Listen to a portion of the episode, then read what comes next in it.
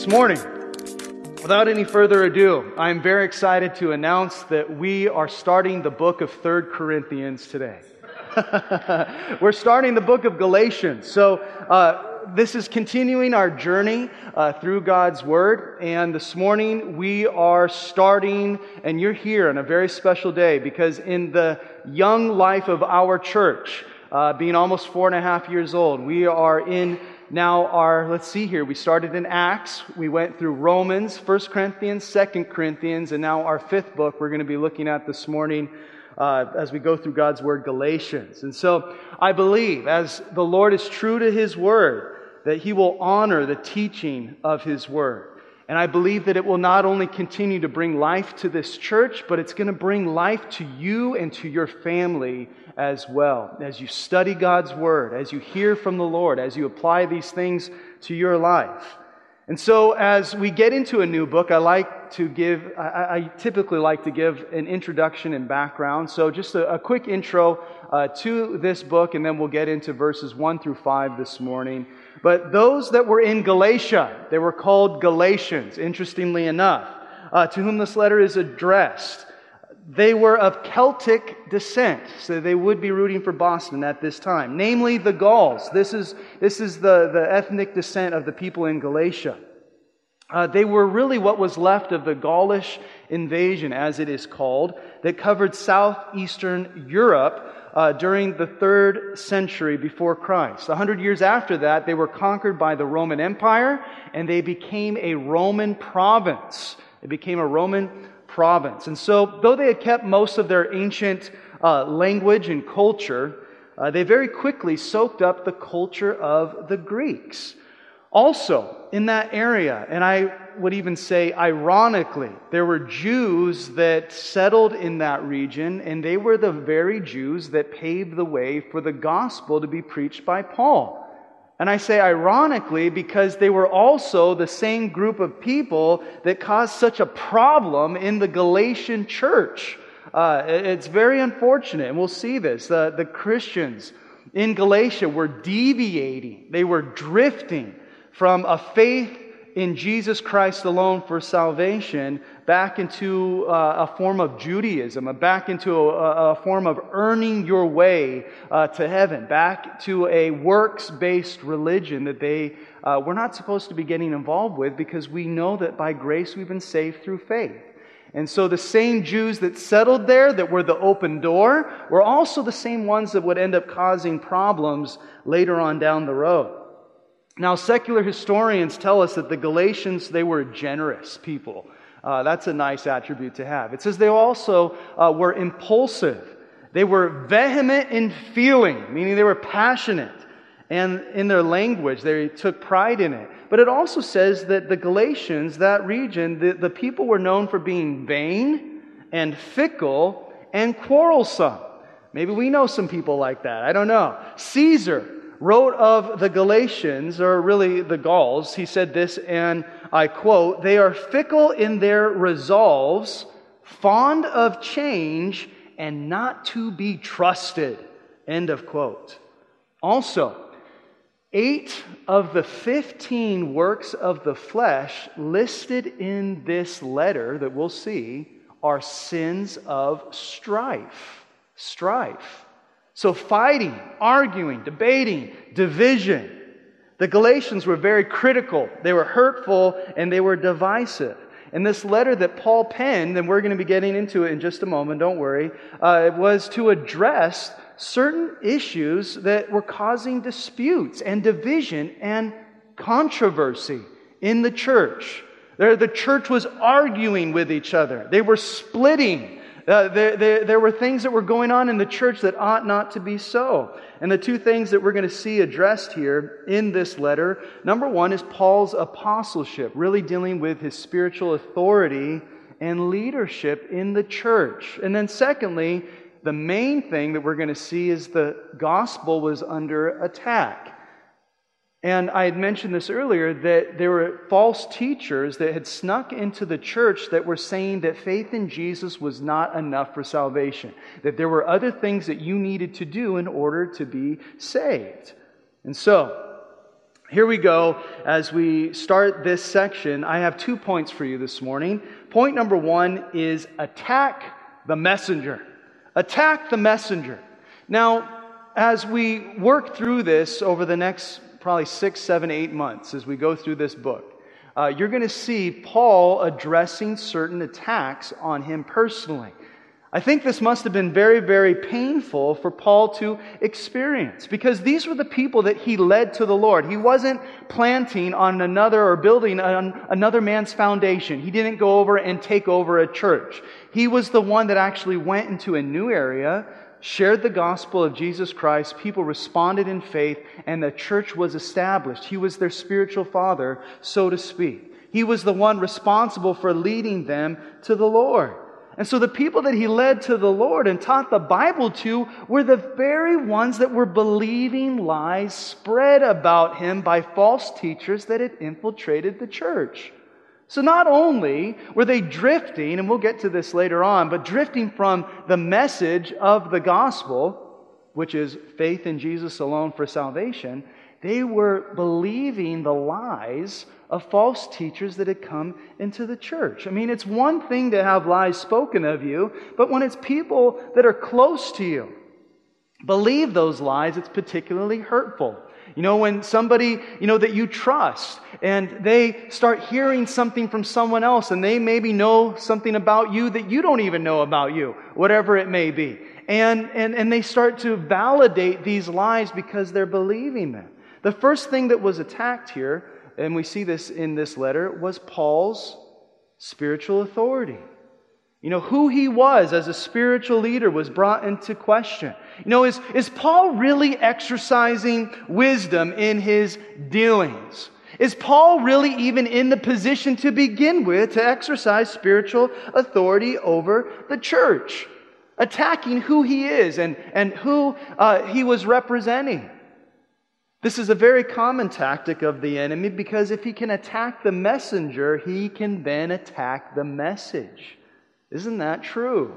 If he can attack the messenger, then he can start chipping away at the messenger's message. In this case, the messenger was Paul, and the message that he was bringing was the gospel pertaining to faith in Jesus, and that is what threatens the enemy the gospel of Jesus Christ, the power to save.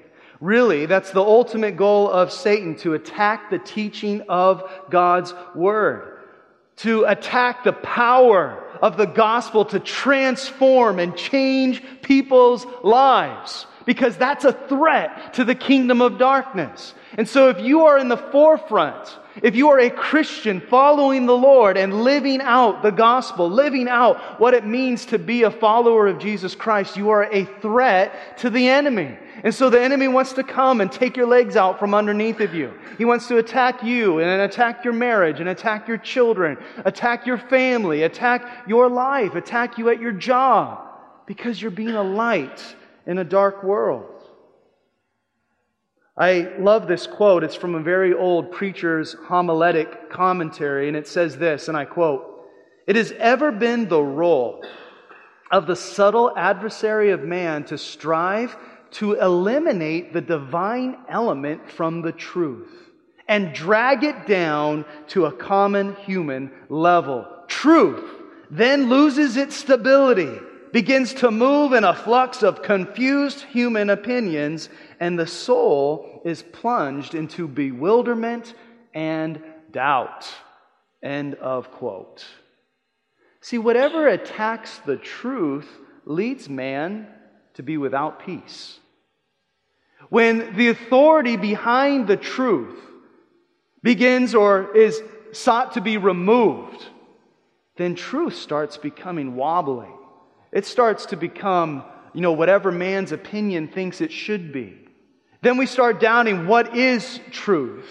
You can't handle the truth, or whatever it might be. And we start, well, I believe this is truth. No, I believe that is truth. Well, how can both of those things be truth when they're completely antithetical to each other? well, that's my truth, it may not be your truth, and then, you know, that's your truth, may not be my truth. You know, I believe what is truth is that it's right for me to come and smack you in the face. And so I'm sorry if you have a problem with that. That's my truth.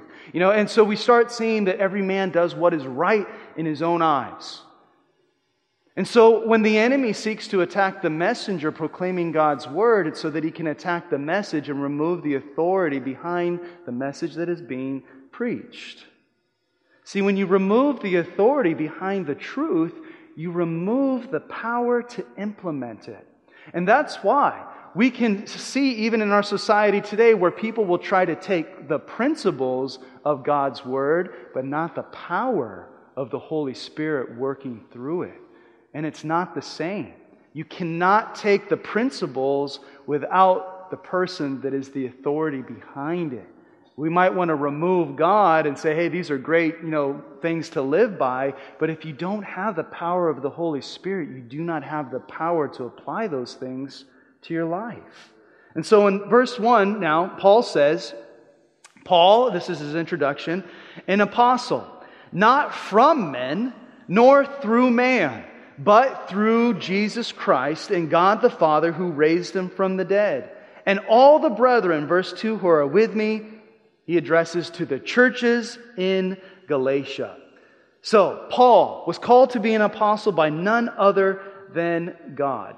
Now, for those of you that have studied the Bible for some time or are familiar with the life of the apostles, the disciples of Jesus Christ, if you look at the types of problems they had, the, the type of pain that they experienced, the brutal martyrs, you know, that we read in uh, Fox's Book of Martyrs. They're insane. You ask yourself, who in the world would ever be an apostle? Why would you say, sign me up for that? Well, you don't necessarily say, sign me up. This is a calling that the Lord has upon an individual's life. Paul's calling from the Lord was not contingent upon others' opinions on the matter.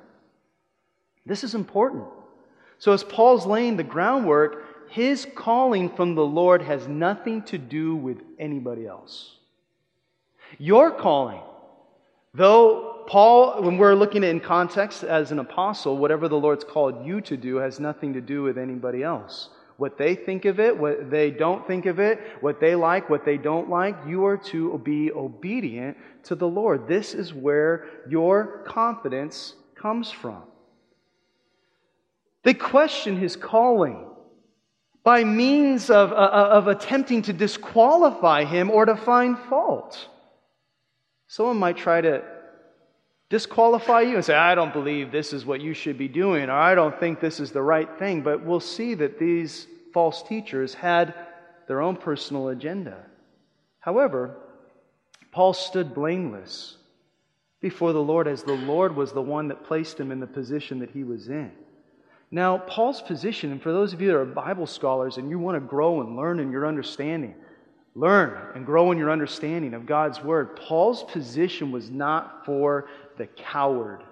It was not for the heartless, fainting under the pressure of those negative opinions, seeking to question his calling, weaken his God given authority render the truth of his message doubtful. It appears, and we'll see this, and I'm giving you a heads up on this, but it would appear that those with a personal agenda sought to shake the truth preached by Paul in order to establish their own truth.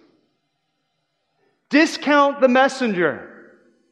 We can start removing his message. And when that message has been removed, we can insert our lie here. Paul wrote to the church in Rome regarding those speaking contrary to the truth of God's word. Romans 16, verses 17 through 18. He said, Now I urge you, brethren, note those who cause divisions and offenses contrary to the doctrine which you learned, and avoid them. For those who are such do not serve our Lord Jesus Christ, but their own belly, and by smooth words and flattering speech deceive the hearts of the simple. He says to note them. He says to be like, that person right there causes division in the church. That person is the one that we want to watch out for. He says, Be aware of those individuals. They're the type of people that cause friends to split, churches to split. They're the ones that you can trace back to the epicenter of divisions. Paul says you're to avoid such people. Don't give what they have to say any airtime. So Paul simply states that those individuals are saying what they're saying. They're saying, hey, we're saying this out of service to the Lord but they're conducting themselves in a manner that is self serving.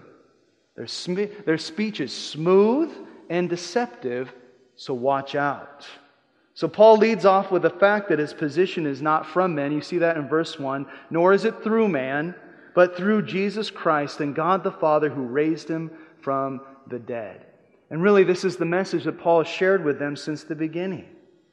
This is also the message that those that were false teachers were seeking to lead the Galatians away from. So, in our first verse here, through Jesus Christ and God the Father who raised him from the dead. There are people in the church that wanted to lead the people in that church away from that truth. Now, I don't know if you've seen this floating around on Facebook. I did, and I was absolutely shocked Absolutely shocked, and that's probably one of the understatements of this year already. Where there is a church up in Washington that has changed its view from a biblical worldview to a worldly, secular worldview. Where the pastor not only has changed his view on what the Bible says about sexuality, but he's also just misrepresented the Lord in such a terrible way.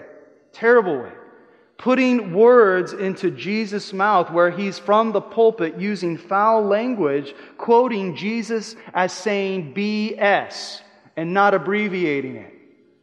Oh, yeah, you know, the religious leaders of the day came to Jesus and they said this, this, and that about our holy book, and Jesus was just like BS.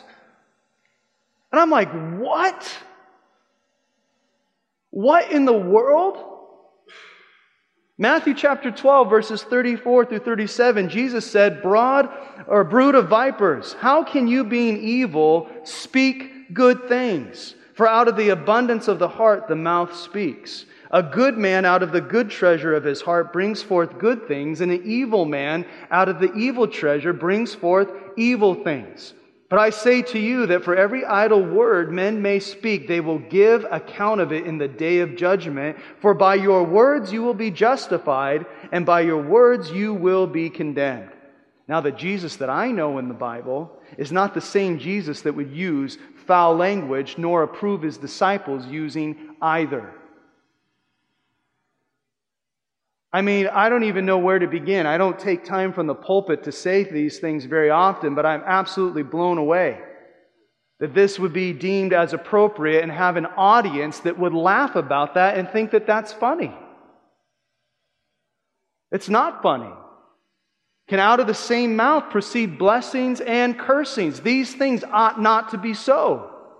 It's not right. And so, Regardless of the rumors, of the lies, and the people that were believing of them, Paul states that he was ordained by the Lord, and with that ordination carries not only the responsibility, but also an authority over spiritual matters in the church. That was his position. Paul was able to state with much confidence that what he was doing, he is supposed to be doing, regardless of what others' opinions on the matter may be. And that's absolutely right because the Lord has established in the church order. He has established leadership, those with spiritual authority that minister to the body of Christ concerning spiritual things. It could be a pastor, it could be an elder. It could be somebody that's in a place where they have been recognized by the Lord and by the, the, the, the gathering of the leadership in a church to say, this man has a good reputation, he's filled with the Holy Spirit, and he exercises wisdom. The same thing that is found in Acts chapter 6. It's a place of spiritual responsibility, spiritual accountability, but there's also spiritual authority. And so Paul is stating that this is the case. And that's why he's going to be communicating in such a manner. And so, though they were attacking the messenger, their real aim was to attack the message. And that's point number two this morning. Point number one attack the messenger in order to, point number two, attack the message. In 1 Corinthians chapter 15, verses 13 through 16, it says, But if there is no resurrection of the dead, then Christ is not risen. And if Christ is not risen, then our preaching is empty, and your faith is also empty. Yes, and we are found false witnesses of God, because we have testified of God that He raised up Christ, whom He did not raise up, if in fact the dead do not rise. For if the dead do not rise, then Christ is not risen. And so in this very first verse, he says, Paul, an apostle, not from man or from men, nor through man, but through Jesus Christ and God the Father who raised him from the dead. This is the message of the gospel. The same power that raised Jesus from the dead is the same power that dwells in the life of the believer of Jesus Christ, those that have faith in him. It's the power of the indisputable fact of Jesus' resurrection from the dead that brings people face to face with their only way to heaven salvation through our risen Savior, Jesus Christ. There is a resurrection from the dead. Jesus proved it with Lazarus, the boy that was dead, and as he was being carried out to be buried, the Lord raised him from the dead, even Jesus himself. If Jesus was still in the tomb, he would have been disqualified as to who he led people to believe he was. He would have been found out to be a liar. Jesus' resurrection from the dead, and what he says here in our intro verses, is not a small thing. It's not a small issue. Jesus, if he had not been raised from the dead, would have been forever labeled a deceiver. If there's no afterlife, if there's no resurrection from the dead, if Jesus didn't rise from the grave as he said, then the gospel is dead, our preaching is empty, and so is your faith. Listen to these things just real quick. I'm going to kind of rattle off five things real quickly here. The divinity of Jesus rests on the resurrection of Jesus. Romans chapter 1, verse 4. Number two, the sovereignty of Jesus rests on the resurrection of Jesus. Romans 14, verse 9. You can look at this later. Our justification rests on the resurrection of Jesus. Romans 4:25. Fourthly, our regeneration, being made alive spiritually, rests on the resurrection of Jesus. And then 5, number 5, our ultimate resurrection rests on the resurrection of Jesus. Romans 8:11. And so, in our church in Galatia, if the false teachers could only remove the authority behind the messenger, then the authority of the message can be attacked. And we will see that as blatant of an attack that this is, we will see Paul write later on, verses 6 through 7. We'll get there in a couple weeks, if not next week. He says, I marvel that you are turning away so soon from him who called you in the grace of Christ to a different gospel, which is not another, but there are some who trouble you and want to pervert the gospel of Christ. Truth brings stability, for without truth, you are without peace. You are double minded and unstable in all of your ways. And what you're going to see happening in this church here in Galatia is that because the church rejected the truth, they started to waffle on everything that they had formerly known to be true. And because they started to reject the truth, great instability crept into the church. And when a church is unstable, it starts to fall apart because there is nothing holding it together the way that it's supposed to be. See, what holds the church together and keeps a church strong is the foundation of the truth of God's Word. For without that, we're like what Jesus said you're building your house on the sand. And the waves are going to come, the wind's going to blow, the water's going to rise, and your house will fall greatly. And so, all the problems that we're going to study in this letter have a basic beginning in their rejection of the authority of God's word through the authority of God's messenger, whom we know as Paul. So, for this group, and I shared this earlier at the beginning, that were historically known for being fickle, love to change, They were actually rejecting the very thing that brought them security, stability, and peace. The people that were known to be all over the place were actually honing in. They were becoming even keel. They were balanced and they were stable because they had the truth. But then you start to see it all unravel. Paul, an apostle, not from men nor through man, but through Jesus Christ and God the Father who raised him from the dead, and all the brethren who are with me, to the churches of Galatia. Grace to you, verse 3, and peace from God the Father and the Lord Jesus Christ. The Galatians had, re- had received the peace of God because they had received the grace of God. That grace and peace came from receiving the truth of God. If you don't know this already, most of you probably do, but just so everybody's on the same page, grace is unmerited blessings that come from God.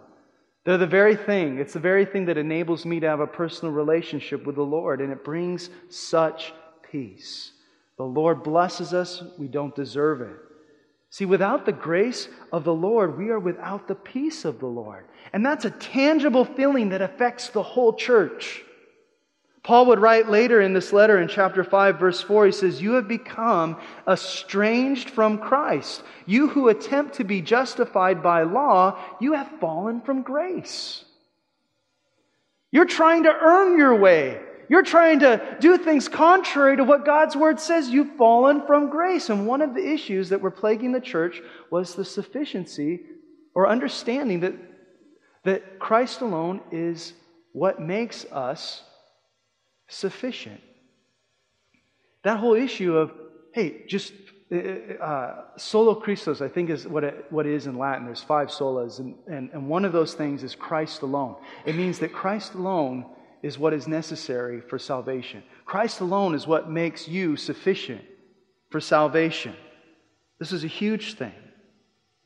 The church was believing that there were other things they needed to do to be saved. And if you seek another way to salvation apart from faith, we've fallen from grace. Fall from the grace of the Lord, and the peace of the Lord falls from you. So the enemy will attack the messenger in order to attack the message, in order to attack the people that are hearing it. And it was imperative for Paul to be secure in his calling, number one, before the Lord, because there would be strong opposition by the enemy to shut him down, to shut down the work that was taking place through him. You need, I need, to be confident in what God has called us to do. In John 14, verse 27, Jesus said, Peace I leave with you, my peace I give to you. Not as the world gives, do I give to you. Let not your heart be troubled, neither let it be afraid. So the peace of the Lord that surpasses all understanding is different from the peace that the world gives, and that the peace of the Lord is not contingent upon anything or anyone but the Lord. This is a very important thing for us to understand because we tend to get ourselves into trouble when we don't know what the Lord is calling us to do. We try to wing it, or we don't seek the Lord and pray and ask the Lord for wisdom. And so somebody calls us out on something or questions it, or we run into spiritual opposition, and then we get angry, we get defensive, we try defending ourselves, we try, you know, whatever it might be. When you know what you're supposed to be doing is right before the Lord, there is a peace there. And there is a confidence there. And it doesn't matter if the whole world turns on you and says, We are against you. You know that the Lord is with you and what you're doing is right. And so there is a peace there because you know the truth of the Lord and that brings stability in your life. That's what we want. That's what we need. We need that peace from the Lord. Back in verse 3, we read the Lord Jesus Christ. You know, it's funny because for years people have thought that was his name. It was his first, middle, and last name, Lord Jesus Christ. Uh, Lord is his title, Jesus is his name, and Christ is his calling. And that's a perfect segue into verse 4, which says, of Jesus, who gave himself for our sins, that he might deliver us from this present evil age according to the will of our God and Father. We are four verses in, and we have already now the gospel message. This is what Paul is leading off with.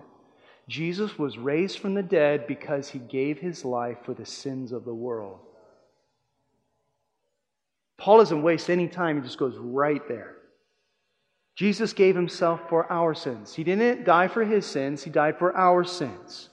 2 Corinthians 5:21 it says for he made him Jesus who knew no sin to be sin for us that we might become the righteousness of God in him.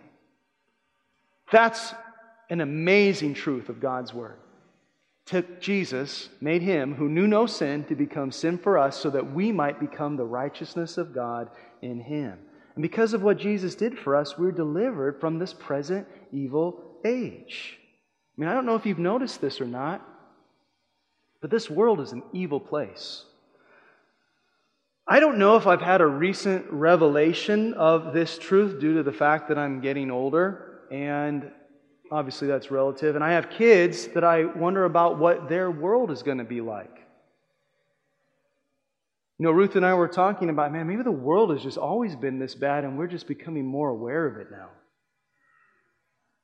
But have you ever noticed that there are a lot of strange people in this world? Doing crazy things. I mean, the Lord tells us in His Word they call right wrong and they call what is wrong right. And then those that are saying that right is wrong and wrong is right are those that are legislating for the entire country. How does that happen? Edmund Burke said the only thing needed for evil to triumph is for good men to do nothing. And see, the church has lost its power because we've stopped believing that God is mighty to save. We've forgotten the power of the Holy Spirit that dwells in us. We've forgotten that greater is He who is in us than He who is in the world. This present evil age, it says here in verse 4, denotes just not someone that is corrupt themselves, but this phrase, that present evil age, is not just someone that is corrupt themselves, but someone that is discontent without corrupting others as well. Isn't that fascinating? You have somebody that is corrupt themselves, but they're just not good enough. It's not good enough for them just to be able to do what they want to do with themselves. They want to now force that on everybody else. They're evil, and they want others to be evil as well. That sounds just like a place where we live, California. Romans 132 it says who knowing the righteous judgment of God that those who practice such things are deserving of death they not only do the same but also approve of those practicing them. That's 2018. That's right now. They do evil themselves and they approve and they've even taken it one step further where they are forcing others to do it as well. So it says Jesus gave himself that we might be delivered. Hallelujah. Amen. We will not be delivered from the substance of evil until, until we are in heaven. However, we are delivered from the strength of evil right now.